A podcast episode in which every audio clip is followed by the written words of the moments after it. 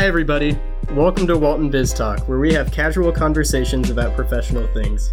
We're a student run podcast created by the Business Communication Lab in the Sam M. Walton College of Business. I'm Ryan Decker, And I'm Jesse Schneidlin. and this season we're exploring the topic of health. We're going to explore a lot of different interdisciplinary approaches to the subject of health and really see what it is and why it's an important topic to discuss. Hi, everyone, and welcome to another episode of Walton Biz Talk. Today we're here with Katrina Erickson and Dr. Casey Kaiser. Thank you for joining us today. Thank you. I'm happy to be here. Thank you, Ryan, and happy birthday. Oh, thank you.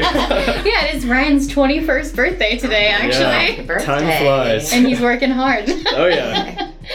Well, I guess to get started, um, can we just start? Can you each tell us a little bit about yourself? Sure. Uh, my name is Dr. Casey Kaiser, and I am an assistant professor in the English department. And I actually teach a medical humanities colloquium, a service learning course for pre med students. Um, and actually, uh, we just uh, spearheaded and launched a new medical humanities minor. And so that became available to students in the fall. So I direct that program. And I used to be involved with the health coaches program, um, which was a joint partnership between Washington Regional and the university, a series of three service learning courses where we train undergrad pre health profession students to work with a healthcare team to improve outcomes for chronically ill patients. So I've actually transitioned out of that role a little bit um, now, but um, you know I, I did that for the past five years. Awesome. Hi, and I'm Katrina Erickson. I'm an international business economics major, and I'm, I have a, no- a minor in nonprofit studies. And throughout my college education, I've been able to study in China, India, Tanzania, and Uganda. So through those opportunities, I've had a lot of interactions with different public healthcare systems, and it's been really interesting. That's mm-hmm. awesome. yeah. Can either of you speak to the differences between the US healthcare system and other ones you've seen? Um, well, in the United States, everyone has, well, not everyone, but a lot of people have healthcare through their, um, their employer. But in developing countries, it is not like that at all. They don't even have a salary job often. So it's been really interesting seeing how in the United States, a lot of people have access to healthcare, even though it even it really is a broken system in the United States as well. But in developing economies, they don't even have the kind of access that we have. Um, so it's been really interesting learning that we have privilege in the United States and we can help overseas, but we can also learn a lot from how other countries do their um, healthcare systems as well. Yeah, I would agree that there's a lot of problems with the healthcare system in the United States. We spend a lot of money and don't get um, very good outcomes, really. Um, and so I think it's important to kind of, um, as you said, potentially learn from other models in other countries um, and really kind of assess what we can do to improve healthcare here. Can I ask a little bit about, uh, Dr. Kaiser, a little bit about just your background? What is the relationship between humanities and the medical field? Because I don't, I wouldn't, I don't think initially I would see that connection. Um, so can you talk a little bit about that? Like, what is that relationship like? Or even how on earth did you get involved in that space? Right. Um, well, I had experience with service learning and community engaged pedagogy, but really no no previous experience with medicine or science. Um, but because it was a service learning course, uh, the medical humanities course, that's kind of how I got involved teaching it. Um, and medical humanities is a, a field that emerged in the 1970s, 1980s that really um, keeps in mind the ways that the arts and the humanities um, and social sciences can contribute to uh, medical education and practice. Um, so we can learn about um, medicine through studying the history of medicine. Um, we can think about how uh, medicine is represented on the stage or in literature or film. Um, and obviously, culture is an important part of medicine. So the medical humanities takes into account all of those things. And a related field is narrative medicine, and a lot of my research focuses on that with the idea that um, the medical encounter is actually a very storied encounter at its core, right? The the patient brings to the physician their story. The physician brings to that encounter all their own stories, stories of past patients, stories of colleagues. Um, Howard Brody, a critic that I really enjoy, says that uh, patients come to doctors with broken stories as much as they do um, broken bones. Hmm. So um, I don't know if that kind of answers the question that Yeah. there really is a lot of um, you know interplay between um, the humanities and especially my own field um, of English and literature and medicine. Right. That's really interesting. I- Last week. Oh, go ahead. Yeah, last week we uh, talked about health communication. So, Yeah, kind of along yeah. the same lines there about how that information transfers, or how the information is transferred between the doctor and the patient, Mhm. um, as well as other communication interactions as well. and how people receive like how people receive messages and Mhm. like how we can craft messages effectively for different audiences so i think that's along those lines um, I, I just think it's really interesting what you mentioned about looking at all those all the ways in which we communicate messages what it looks like on the stage what it looks like in literature i've heard and i don't know how true this is so it's just maybe you know maybe you don't know that a lot of like uh, med students or pre-med students or doctors will minor in english is that true There is definitely a trend in that direction because um, med schools are hoping to find more well rounded applicants. Mm. Um, I can't say that it's a huge trend I've witnessed here. I've had three uh, English majors that were also pre med, uh, but they were wonderful and it made me really happy. Um, but the, the trend definitely is moving in that direction, certainly. Mm. Um, what do you think though like what do you think that degree and i won't make this all about english but uh, what do you think that degree like how does that benefit a pre-med student like what is the value of like an english degree for a medical field Right. Um, so I think that the tools that are needed for literary analysis are tools that can help you, um, you know, analyze patients, uh, analyze, you know, body cues, um, language, not only what is said, but maybe the gaps in the narrative, what's not said. So I think some of those analytical skills are something that you can really cultivate through studying literature. Mhm. Um, I think it also helps us just to understand the human condition. Um, we can read about so many more experiences than we can actually have on our own, and that in bringing those experiences to encounters with patients um, can provide a lot of insight. Yeah, I think that might also help with understanding cultural differences as well. Absolutely. Yeah, and Katrina, since you've had a lot of experiences with different cultures, uh, what can you tell us about what you've learned from interacting with a lot of these people from these different cultures? It's been different in every country that I go to. Um, when I was in Uganda, I was in a really rural village and I was eight hours from the closest capital city with the hospitals, and I got really sick, really bad stomach issue, and I was out of it. And they gave me an all natural drink from medicine that they gathered from plants in the jungle, and I was better in 24 hours. Wow. So interesting that was I was a little out of it, so I drank it with no questions, and I'm glad I did. I'm glad I did. But That's, that's really interesting because you hear a lot about, like here in the US, we obviously don't have as much of that, um, but you hear about like the marvels of modern medicine Mm. and about all the pharmaceuticals and all these things, which are great. They're, they're fantastic in their own right, but it's it's interesting how a lot of countries have their own, or a lot of cultures have their own, you know, remedies or medicines that have been passed down that they work too. So there's not just one answer. Mm. absolutely, yeah. I went on a tour of the jungle with some of my friends who are Ugandan, and they showed me different plants that they use for all kinds of things, um, from stomach issues to malaria to broken bones. And it was really interesting because it was all passed down verbally. They have no written record of it. Hmm. Um, and I think that's a lot different from our culture, which we're a very visual cur- culture. And the auditory culture, it's interesting how that interacts with the medical field as well. Yeah, definitely. How did the how did those experiences abroad like change your perception of the American healthcare system? Or like you know, like when you go to the doctor now, do you have like all these thoughts about, you know, alternate ways to heal or Mostly, I just get frustrated with the prices in the yeah. United States. Yeah, yeah, that's um, a big thing that's different is the pharmacies in developing countries. You can just go in without a prescription and buy any prescription pill that you need. Hmm. Um, any anything from antibiotics to other prescription pills, and it's like less than twenty five cents often. Um, Wow. And instead of being sold in bottles, it's often sold by like six pills in a little packet, so that people who can't afford a whole bottle have access to a small amount of pills. Hmm. But because of that easy access, there's been a lot of over overuse of antibiotics, so Mhm. they're building up resistance often. Um, Mhm. Have you experienced anything like that?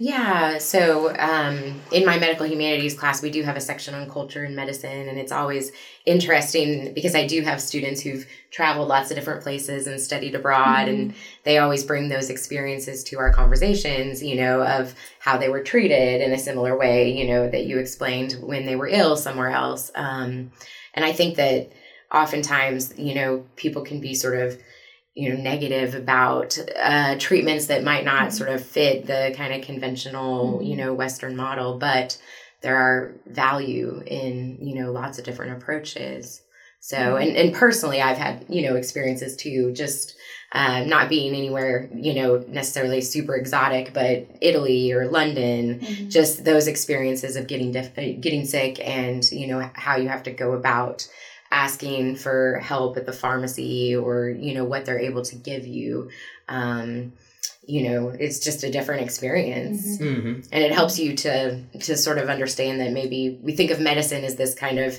you know be all end all science and it really isn't mm-hmm. right there's a lot that goes into medicine yes. besides just you know what what is the compound or molecule that helps like solve this exactly a lot of times there there's mental aspects with it too. I think, mm-hmm. and it's almost. I mean, we see that with placebo effects or things like that. Right. it's almost not the actual medicine that's solving the problem, but the perception that something is solving the problem.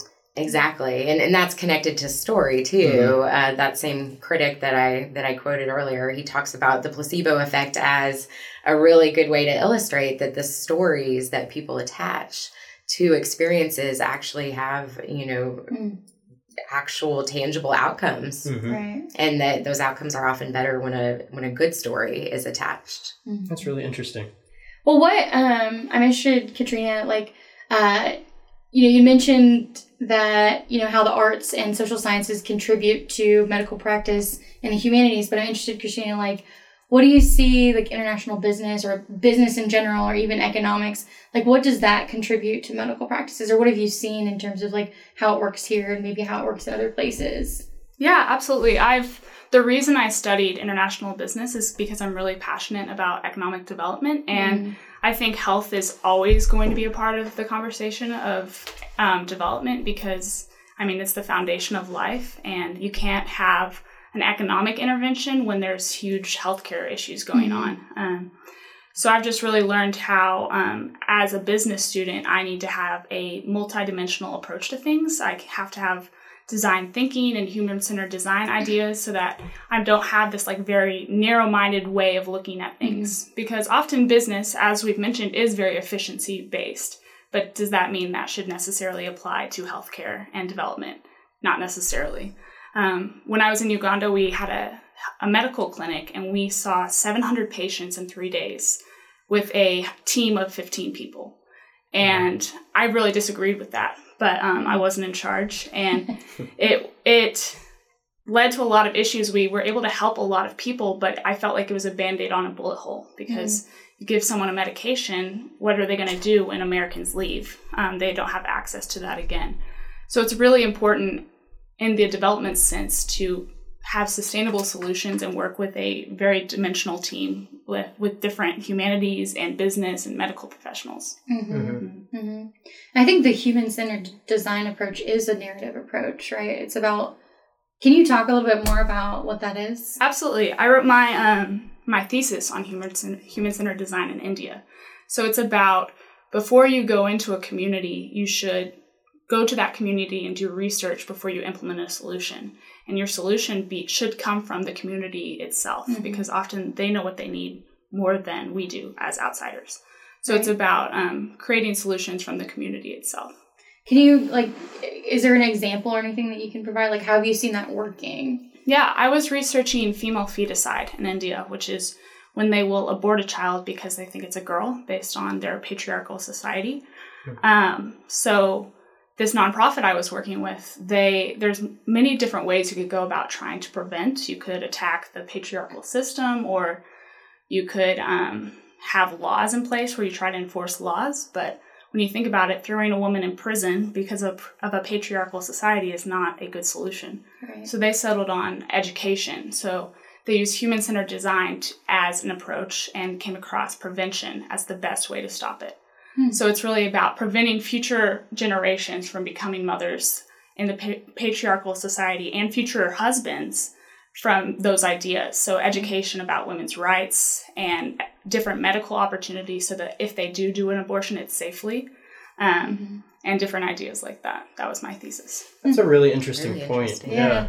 And I, th- I think it's also really great to recognize that there are some downfalls to those types of trips. Um, You know, I feel like so often students go on those types of trips and it really opens their eyes and it changes their life. Um, but then they get this sort of, you know, quote, savior mentality, Mhm. right? that they've, you know, changed the world. Right. And so I think it's it's really good for students to be aware Mm-hmm. of those limitations, and I'm glad that there are programs where um, you know that's being taught and people are being um, aware of that. Hopefully, Yeah, I think that's the that's really the core behind the human centered design, right? It's not it's to eliminate that savior mentality of like let me go in with my western ideologies and go project uh, my belief systems on you, but like what is the culture? What is what does the community itself want and how we can how can we be a force to to help uh, implement that change? Are you involved? So, just the language that you're speaking, are you like w- with this conversation? Are you involved with like, the Office of Entrepreneurship in any form or fashion, or like? I've worked a lot with Dr. Rogelio Yeah, okay. he was Oh, my thesis Okay. advisor. I'm in this Wonderful. class right now called Social Innovation. So Yeah. if anyone's interested in these, they should definitely take that class. It's an honors colloquium, and we work on projects um, featured around social innovation in Fayetteville and Northwest Arkansas itself. Um, so that's been really interesting as well, applying the things I've learned overseas into a local setting. It's been really Right. interesting. Yeah, we talked about the savior mentality. It's also interesting that we think that we have all the solutions when the US healthcare system may not even be that great anyway, right? and so that's really interesting that I mean you brought up earlier that it's, you know, it may be a broken system or there's there's problems with it that we need to address. What are some of those problems um, just as you've experienced? I think that one of the things that I've encountered um, is that there is a bit of a mistrust uh, between you know the larger population and patients and the healthcare system as a whole. Um, you know, and some of that has very sort of specific roots with specific populations. If we think about um, pretty dark.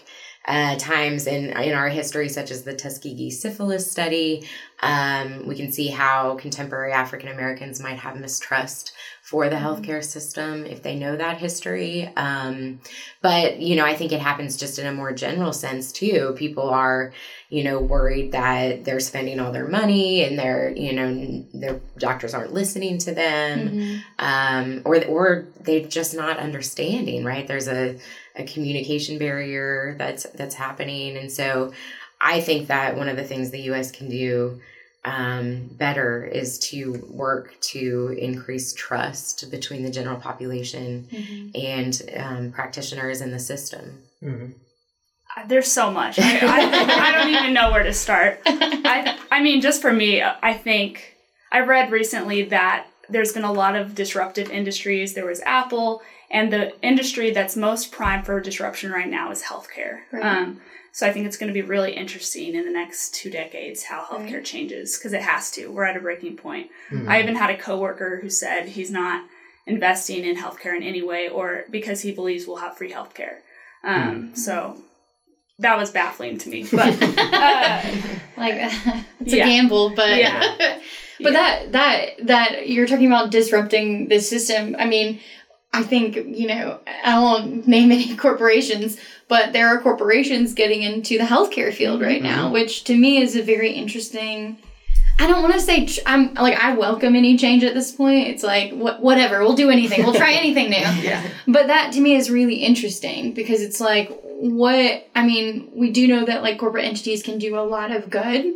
They can also do a lot of harm. Mhm. Um, so uh, hopefully they're taking that human centered design approach to this new project. But I don't know, like, what are your thoughts on that? Like, from an economic perspective, or just like what you've seen, like, or even from the humanities, like, how, like, what does that, this new sort of corporate engagement with the healthcare system, Well, I think it could be good if they take the right approach to it. Like, for example, Walmart is going to start opening clinics. Mhm. Am I allowed to say that? Yep. Uh, but uh, it's, it's public information. But, uh, but it's really interesting with any business, it's about cutting costs usually to maximize profit. And we've seen in the prison industry that has not worked. When you cut costs on human initiatives, it just it hurts people.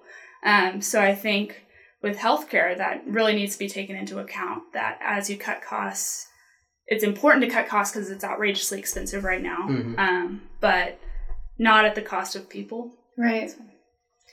Yeah, and I, I think that also makes me think about technology and how it's like we have this drive that, you know, if we have more technology and better technology, then we're going to have better healthcare.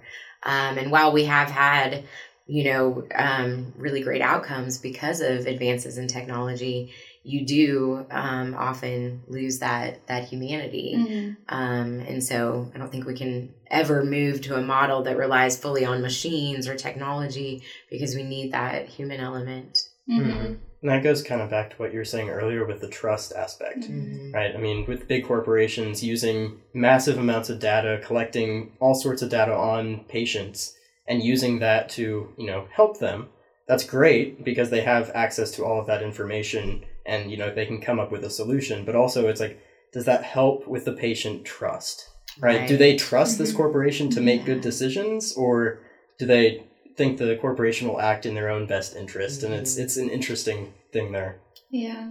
I'm just, you know, you talking about um, the prison system, and I don't think I've ever associated that with this new sort of uh, health, like the new direction of health. I don't know if this is the new direction of healthcare, but like this corporatization of, of healthcare, and that is really unsettling to me.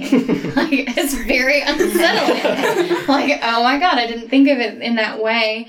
But you know, you were talking about these pharmacies where you have like you know low cost. Well, here you know medications we're Mhm. seeing are increasing by massive amounts of numbers, and I think. hel- I mean, we have healthcare, but not it's not accessible, right? Mm-hmm. And so, like, the most important thing is accessibility. How can everyday people, or even people who are underrepresented in the country, like, how can they access healthcare? Can you talk, like, can either of y'all speak to the issue of accessibility and how that kind of plays out in your field or how you talk about it in your field? Well, one thing that I saw in India that was super interesting was the rise of medical tourism. Um, 500,000 people a year visit India just for medical operations, um, especially from the Middle East and all over Africa. And I met several people in Bangalore who were there for medical operations. And when my friend had to be hospitalized, um, it was really interesting. We walked in and they gave us a form, and on the form, we got to pick the quality of care that we got and level like zero was like a 20 person bunk room with one bathroom and then all the way to the top was the most expensive with a private room with a private bathroom and i thought that was fascinating because yeah. on one side it's good because if you can't afford the full services you at least access the hospital but on the other side it creates a huge uh, disproportionate society um, Right. it, Mhm. like it, it just furthers divides between people. Um, but super interesting medical tourism. I it's Yeah. fascinating. Yeah. Wow.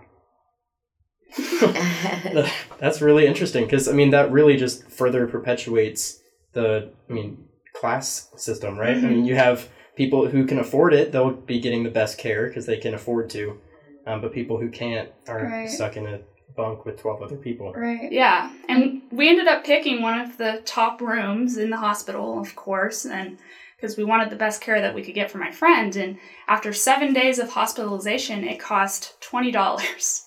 Oh Um, my god. um, because so if India can do that, I think we can do that as well. So. Right. Twenty dollars. Twenty dollars. I was expecting at least like a thousand. yeah. I was like, oh, like a thousand. and that was for seven days. Yeah, Wow. yeah. I wonder what the equivalent to that would be here. I can't even imagine. Yeah. Right.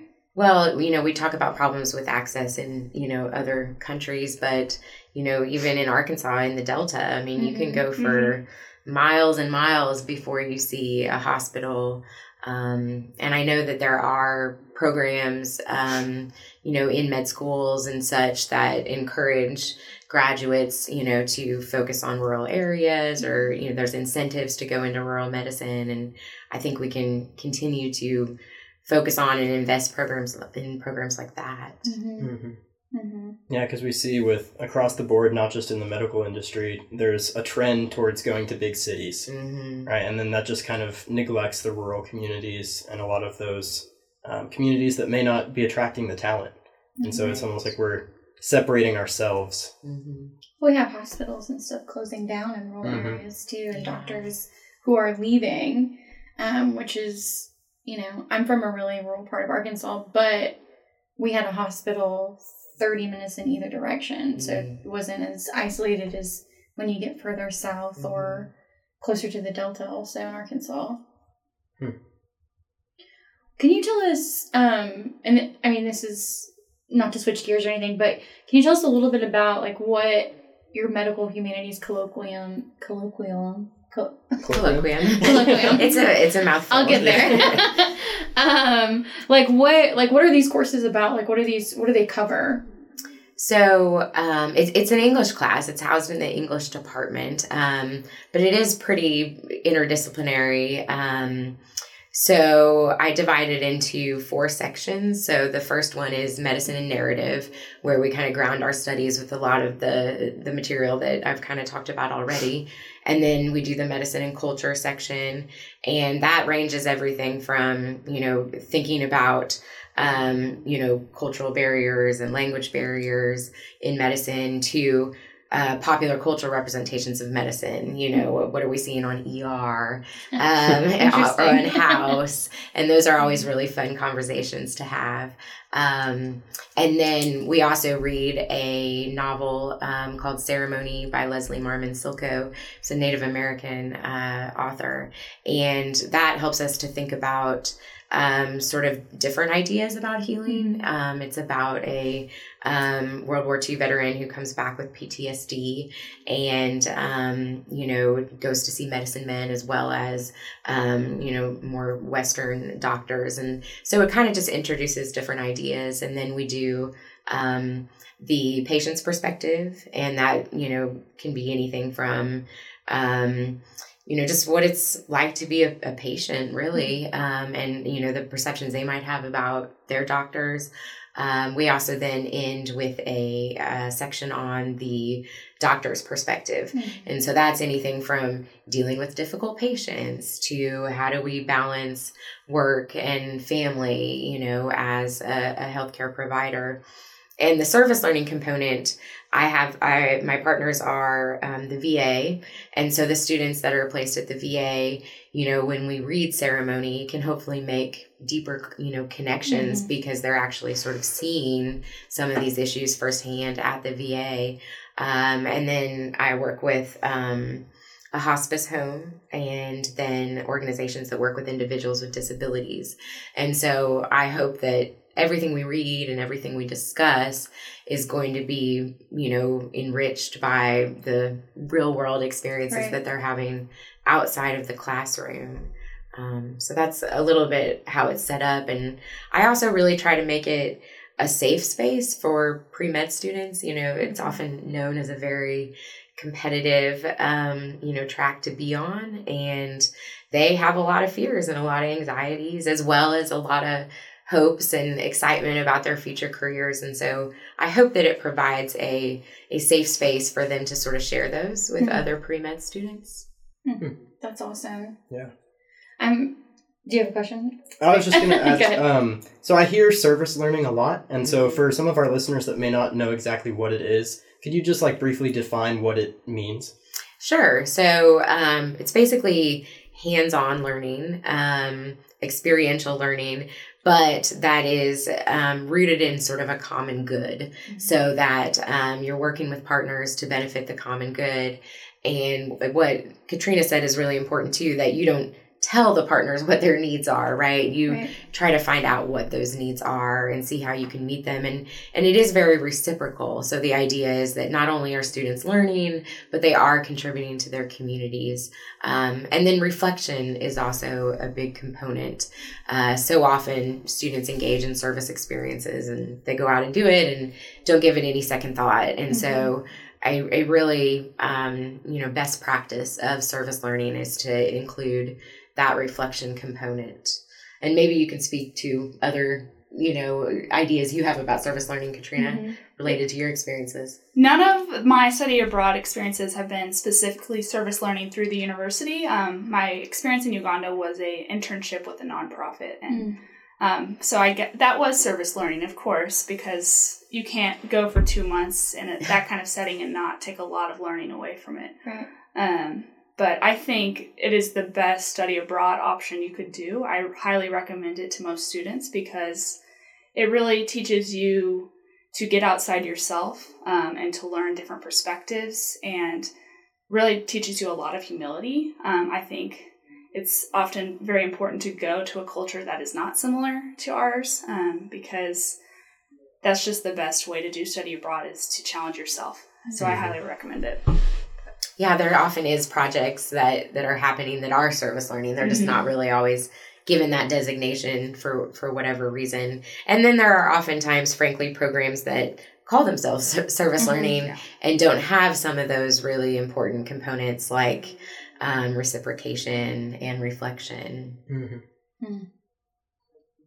Interesting. So for students that, you know, may not be doing pre-med or anything, but they're interested in learning about, you know, how how the medical field works and how it, what it's like to be a patient, can they take that medical humanities class? So the medical humanities class is right now, unfortunately, just for pre-med students, just kind of how it was conceived Mhm. as a partnership between the English department and the pre-med program. But I certainly am open to the possibility of, you know, opening it up at some point. And I think that, you know, you could certainly take an approach where other students could be included. Um, and then the health coaches program is for just pre-health students. Mhm. Okay. Um, but the medical humanities minor is a little bit, you know, more open. Um, so there might be students who are interested in, you know, um, medicine and, and sort of legal issues, or, um, you know, eh, st- students studying history that want to do, you know, something connected to that, medical advocacy, um, art or music therapy. So I, I think there are wider options for students who might be interested in that minor. Mm-hmm. Interesting. What uh, you mentioned earlier, you have a section on pop culture where you, you know, like Mhm. what is how is the ER talking about this? I'm really curious. Can you talk a little bit more about that? Um, like when you look at pop culture, is it about how people are thinking and talking about healthcare, or like what is the what's some of the takeaways from looking at the relationship between pop culture and like health? Right. Well, my students are often avid ER watchers. and so, the, or Grey's Anatomy. So, uh, every class, I'll have a student say, There's a Grey's Anatomy episode about Yeah. that. Um, so, and, and what's interesting is a lot of these shows, you know, they, they do have medical consultants, right. you know, so they are oftentimes maybe trying to present, uh, you know, a realistic uh, point of view, but of course, doesn't always, you know, work out that Mhm. way. Um, you know, like with ER, you think that every time you go into the ER, it's going to be this wild, crazy, you know, people pushing stretchers in like Right. Beds in the hallway maniacally and and, everything. you know, chaos everywhere. And oftentimes it's a very boring like quiet, long- mundane, Yeah. long experience. Um, and and so that's that's kind of interesting is thinking about how our perceptions are shaped by these shows and Mhm. whether or not that's good or bad. And often these shows don't show. Um, you know the the kind of bureaucratic part of you know we don't hear anything about insurance Right. you know of the realities um and of course there's you know really you know, kind of over the top representations. We think about House. Um, I don't know how familiar you all are with the show, but they they often. Um, I mean, I think he's sort of you know eccentric and quirky, but also maybe an addict. I, I don't Mhm. watch it. That, that I, have, I have a general sense. But one of the things I think that's most interesting about House is that they often break into the patient's houses, right? Um, and then solve whatever true, their yeah. ailment is. Yep. And I think that there's something really deep about that, you know, that oftentimes what's happening in a patient's life are social and environmental Right. factors, and you don't see those in a 15 minute office visit. Mhm. But you do if you go into their home. And of course, that's what we have students do in the health coaches program. They actually visit with, with patients in their home. Mhm. So I don't know that House really meant anything that deep with it, but that's kind of my read on it is it, it says something a whole lot more you know Right. about how we can learn about patients in their lives That's really interesting. Yeah. Yeah, because a lot of times you go into a hospital and it's just you know everything takes place just in the hospital, Right. right and there's nothing they don't know anything about your your home life or anything like that. yes. And so you it's your responsibility to communicate all of that information while you're there right um, Mhm. to them. So that's that's really interesting. Yeah. And on these shows the same people do everything right the same Mhm. person that consults with you does your mri does your cat scan you know reads the results and obviously that's not how it works in Right. the real world and so when patients you know watch those shows they may have unrealistic expectations Mhm. about how the system works Right. and you know how they're going to get the results and how soon And they may expect a connection, a more of a connection with a doctor or who a healthcare provider because in these shows it seems like they're with them throughout the whole process. exactly hmm Yeah, it's not the reality. No. I'm curious. Um, I- I'll start with Katrina. Um, how did you get into the field that you're into? Like, can you tell us a little bit about your story? Like, what's your journey from, you know, figuring out what you want to do to like kind of entering into this space? Yeah, so when I was 16, I went on a trip to Uganda for the first time. Um, and I just really fell in love with the culture and I just thought it was fascinating. So I knew I wanted to do something overseas. I just did not know what when I was in high school. So I decided international business was a pretty general thing to get me going. Um, and then after I've gone on different trips and seen different parts of the world, I'm really passionate about human centered design and social entrepreneurship. So at this point, as a senior, my long term goal is to open some sort of social venture business mm-hmm. that would pour profits back into the community and help the people either in East Africa or in the United States. I'm not sure yet. Hmm. Can you explain just for our listeners a little bit more about like what that is, like what that means? Like what is a social like what is social entrepreneurship and what does that mean to like pour the money back in the community? Sure. Uh, social entrepreneurship is a business or um, business venture that aims to help people. So it's about the triple bottom line, which is a popular term, which is um, people, people, profit, planet. So you can still make a profit and be a business while helping people. It's the idea that you don't have to start a nonprofit to be helping the community. Um, a good Fayetteville example would be Tacos for Life. So you Right. go, you buy a meal, and they're buying meals for people in Guatemala and South America. Um, but that's just one example. There are all kinds of social business. Um, huge, huge international example is TOMS Shoes. Mhm. Um, they have a social purpose, and but with a profit model. Um, I could get really into TOMS Shoes. How you have to be really careful when you start a business. When TOMS Shoes did that, they actually started destroying some local shoe markets by dumping shoes in different countries. But they've started correcting that by building um, shoe plants in overseas countries and providing jobs. Mhm. So it's just about the idea of um, making your business have a people focus Mhm. um, and sol- solving social problems with a business. Yeah, there's a couple of other local examples that we've actually talked to on the podcast. Uh, Melody Taylor with Yep. Beautiful Lives Boutique, which is in Fayetteville, and also Kyya Chocolate. So we also spoke to Rick and Cindy Boozy. And um, both of those episodes were really incredible. I encourage you to go back and listen to them. Um, but that's one of the things that we really get into. What is social entrepreneurship? What does it mean? Um, and that you can still have a business, make a profit, um, but you're doing good at the same time. So. Right. Those two are not mutually exclusive. Yeah, they're not exactly. Well, that's awesome. And you plan? Do you have any like plans? You said you want to open like a business long term. Do you have any short term goals when you graduate? At the moment, I've been hired for a job with a big international company that I'll be starting with, in Chicago with them. Um, Wonderful! So Congratulations! thank That's you. awesome. Um, but I'm just gonna learn as much as I can about business and then try to apply that with different different opportunities as they arise. We'll see. Awesome. But- I guess same question, but Yeah. we're gonna ask you now. Like, how did you get into this field, or even um, I know you're a professor in the English department. So can you talk a little bit about like how you came to that, but then also what drove you to an interest in service learning and or medical humanities in general? Sure. So I, I think I always knew I wanted to be a teacher. I used to round up my poor younger sister and all her friends during the summer and make them come to my class. Um, so I, I think I always knew that was a, a path for me, and I loved literature and, and writing, and so English was really just a, a natural fit.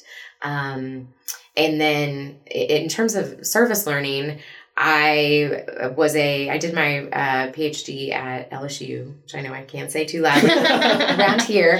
Um, but I, I I got a graduate assistantship in their Center for Community Engagement, Mhm. and so I began to learn about service learning. And I actually had the opportunity as a graduate assistant to teach, um, you know, some classes outside of kind of the typical composition. And so I first incorporated service learning into an intro to folklore class, and we went to uh, Friday night local Cajun dances um, in Louisiana, and Cajun culture was really kind of stifled in in the 1950s in Louisiana, um, and you know children were punished for speaking French in schools, and so there's been a real um, effort to kind of revitalize that culture. And so one of the things that we did was we collected folklore from the Cajun people at those dances, uh, jokes and recipes, and collected them together in a book um, that they then sold uh, to make a profit for their company. So, um, and then I also taught a Southern women's literature class where we partnered with a local assisted living home,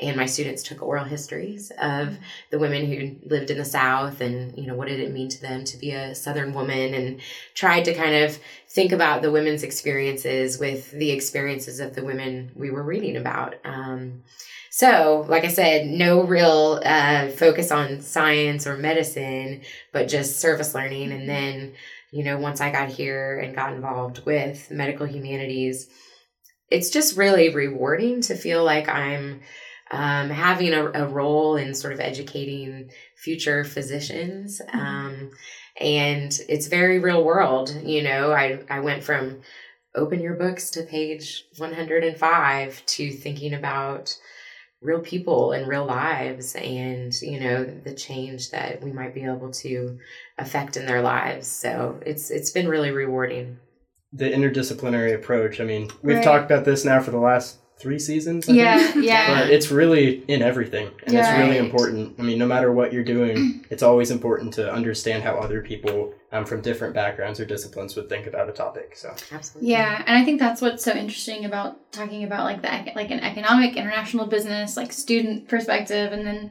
medical humanities, because you know, just as as a former student, I know that you know current students too, but I always thought that that was the thing. Like we, okay, I'm in English, so I'm only in English, or I'm in business, so I'm only in business, but there's a need for all of those perspectives in every single space. And this is something that Laura Phillips touched on. She's the SVP of Global Sustainability at Walmart, and she talked about on her sustainability team, you know, there's like a researcher, an accountant, a scientist, you know, there's a Mhm. space for everyone with like underneath these topics. right. Well, thank you so much for joining us today. This Thank was a great discussion. Thank you it was really great to talk with you all Yeah, thank you for having me.